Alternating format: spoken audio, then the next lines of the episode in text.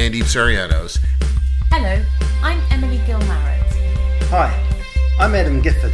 This is the School of School podcast. Welcome to the School of School podcast. All right, hi everyone. Today we're talking about lined or unlined. Go on, Adam. This was your idea. yeah, well, it only came up. It only came up because um, I started using pen and paper and pencil and paper for, for quite a bit of note taking and getting some ideas down recently. And I bought both, lined and unlined, and I was thinking what I gravitate to depending on what I'm doing. And I just wondered whether or not we- we're going to have a preference for certain things. We would make a choice. If you were presented with two books, if you went to a conference and there were two books in front of you and you could choose one to take your notes, something like that, we would all, I'm assuming, have a preference depending on what it is. And I just wonder what the impact of that is for children. So in schools, we see a lot of lines, but this isn't true globally for all children. And so there's these wee things we've talked about previously, uh, pens and pencils, and these things that that that you know how much thought's given to it. But what's the difference when we're getting our ideas down on lines or unlined paper? That's where it came from. We're talking about that from a left to right directionality perspective in our culture as well, like as to um, with the lined and unlined.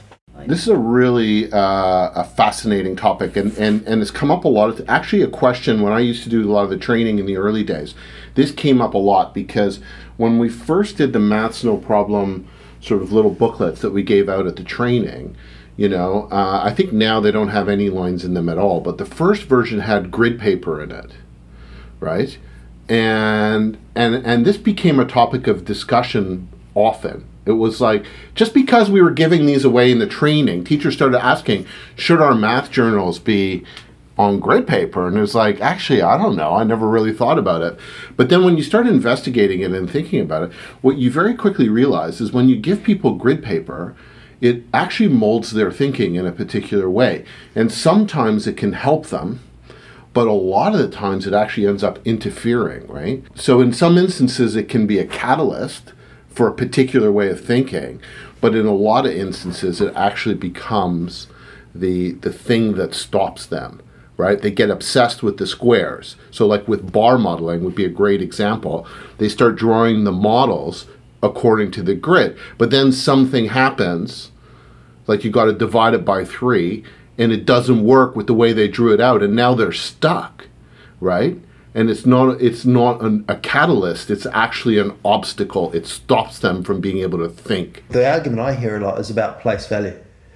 It's about it's built around a sort of longer written algorithm, a longer written subtraction or addition or multiplication or division, uh, and and but I just wonder, okay, well, what about the rest of mathematics?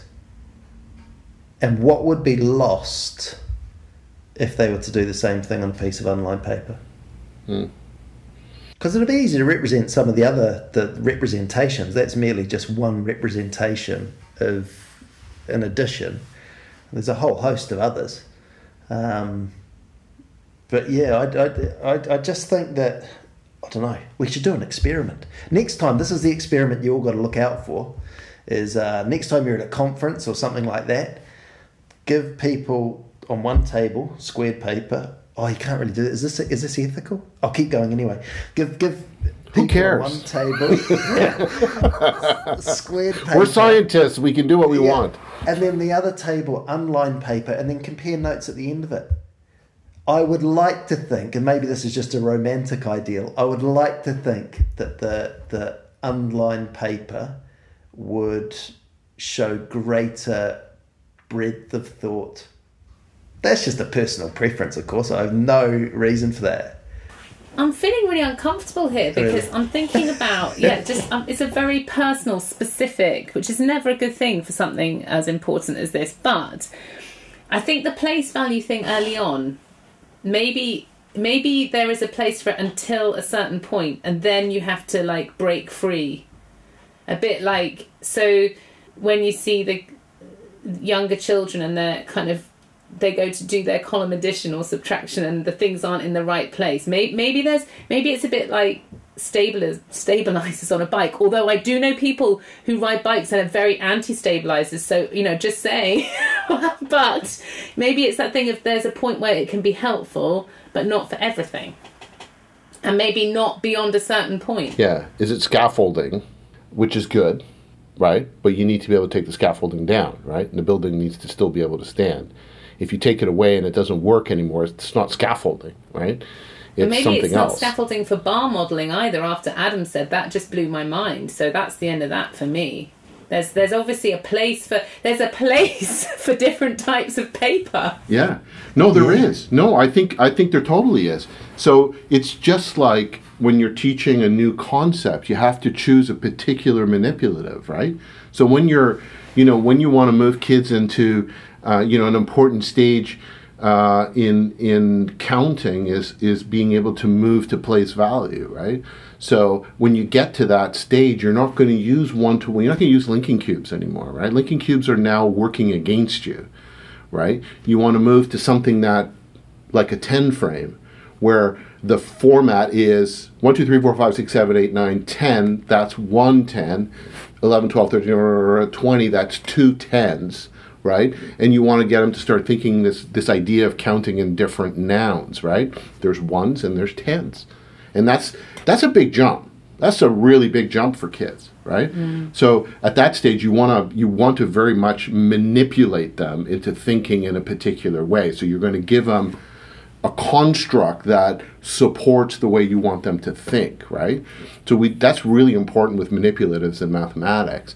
But is there an argument for paper as well, right? So like handwriting, if you're teaching kids how to do handwriting, I would as- I would assume for small children lines are probably pretty handy at that stage, right? Well, that's interesting because that is controversial. So there's a point where maybe Okay, it's there you go. so so there you go. No, but it's no, but you're right because for some people they will say absolutely Andy, you are correct. That's how it needs to be even on the whiteboards. And then there are other people that say don't do it too early.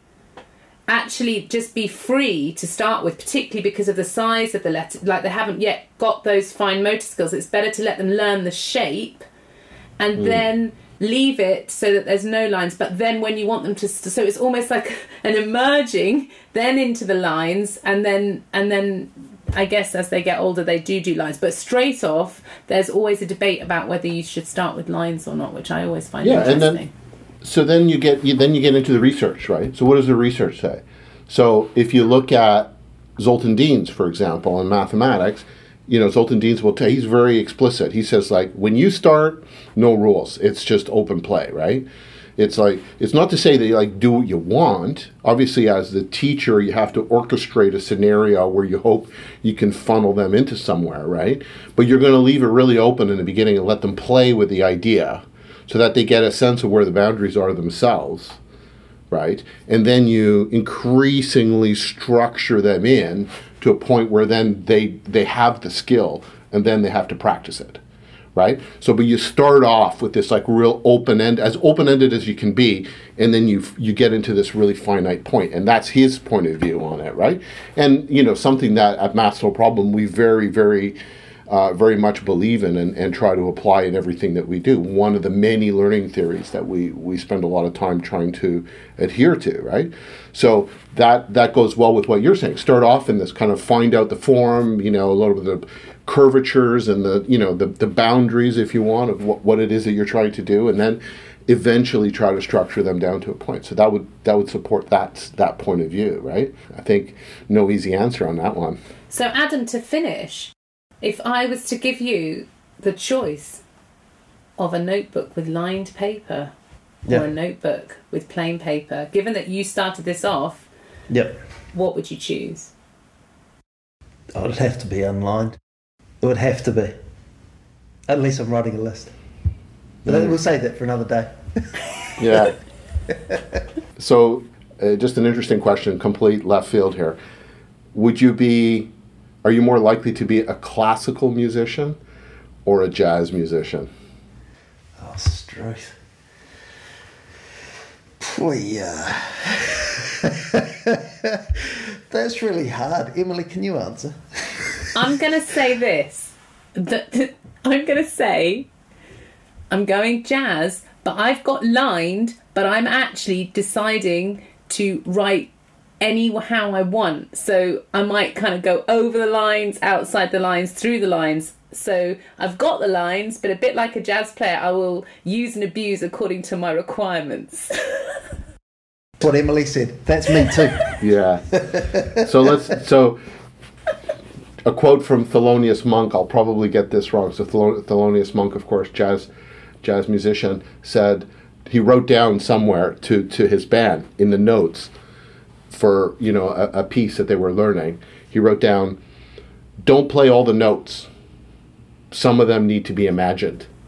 Oh, I like it. oh, I love Yeah. it. Yeah, great. All right. Thanks for joining, everyone. Thank you for joining us on the School of School